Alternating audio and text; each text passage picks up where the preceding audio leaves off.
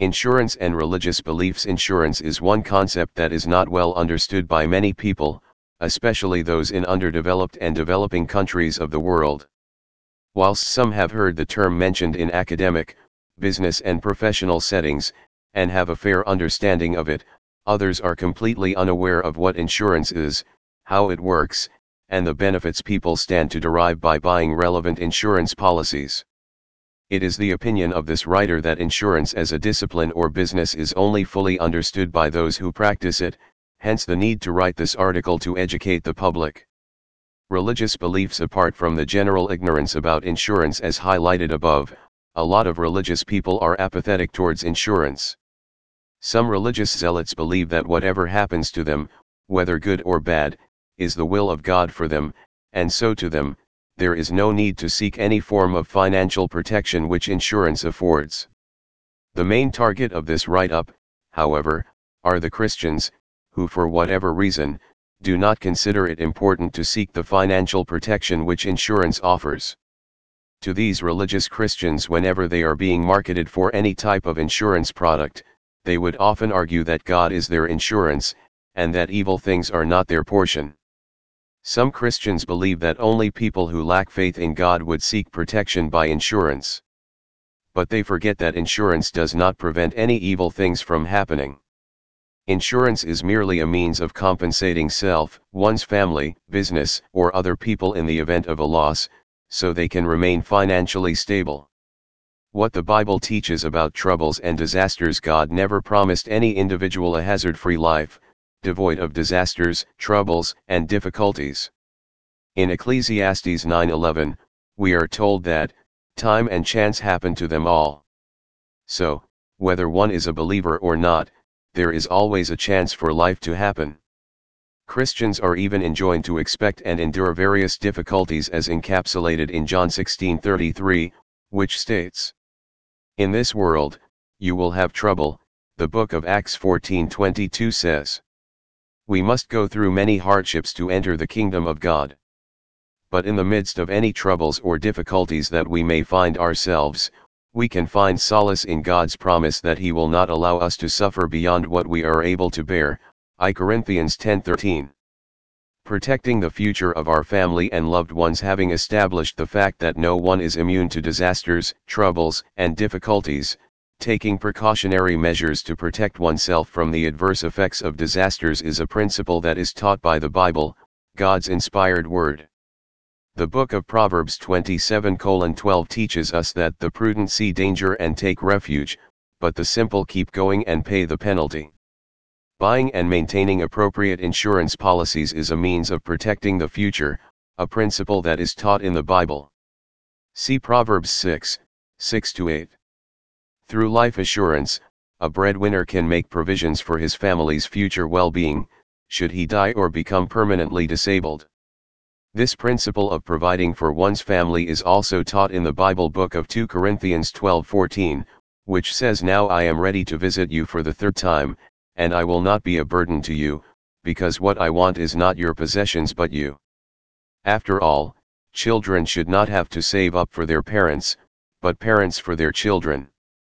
The same principle is also enunciated in I Timothy 5:8 which states that anyone who does not provide for their relatives, and especially for their own household, has denied the faith and is worse than an unbeliever, and Proverbs 13:22 which says that a good person leaves an inheritance for their children's children, but a sinner's wealth is stored up for the righteous. When it comes to the issue of providing for one's family and loved ones, it is not just about providing everything they need and want while the breadwinner is alive. Making provision for their future well-being in the event of the demise of the breadwinner is even more important. Buying and maintaining relevant life assurance policies is one of the most effective ways of protecting the future of your family and loved ones.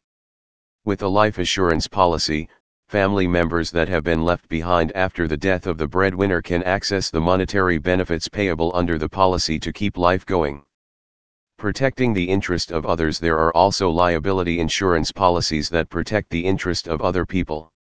This is in line with God's law which demonstrates that we are responsible for compensating those who suffer a loss or are otherwise adversely affected by our actions. The book of Exodus chapters 21 and 22 are full of general guidelines for many situations in which compensations are required.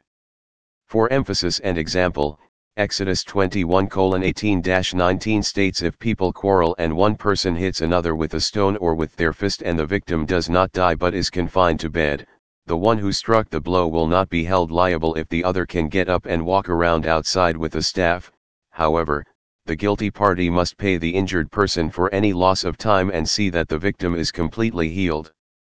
Exodus 22 7-8 says, If a man delivers to his neighbor money or articles to keep, and it is stolen out of the man's house, if the thief is found, he shall pay double. If the thief is not found, then the master of the house shall be brought to the judges to see whether he has put his hand into his neighbor's goods. Maintaining appropriate liability insurance policies can help to reduce the financial impact on all parties concerned. Compliance with government's laws and regulations apart from God's own laws as cited above, there are also government's laws in place in different countries of the world that make some insurances compulsory to protect the interest of persons that might be adversely affected by the actions of others.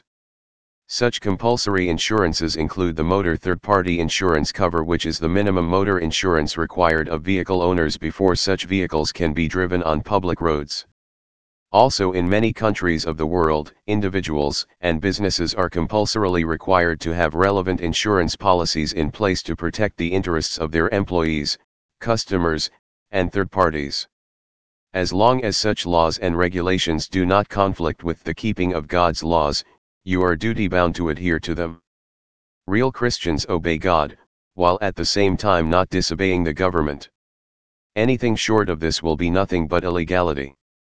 The benefits of insurance perhaps at this juncture, you may be asking why you need to have insurance.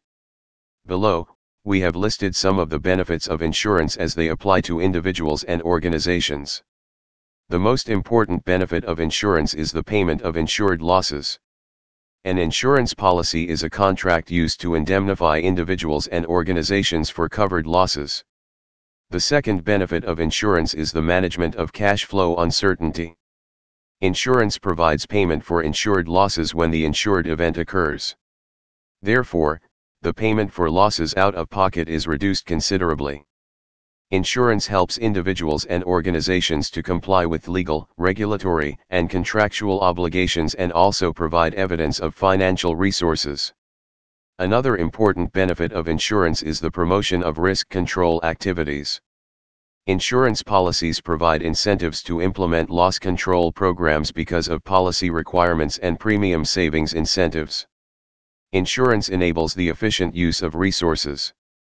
Insurance makes it unnecessary to set aside large amounts of money to pay for the financial consequences of risk exposures.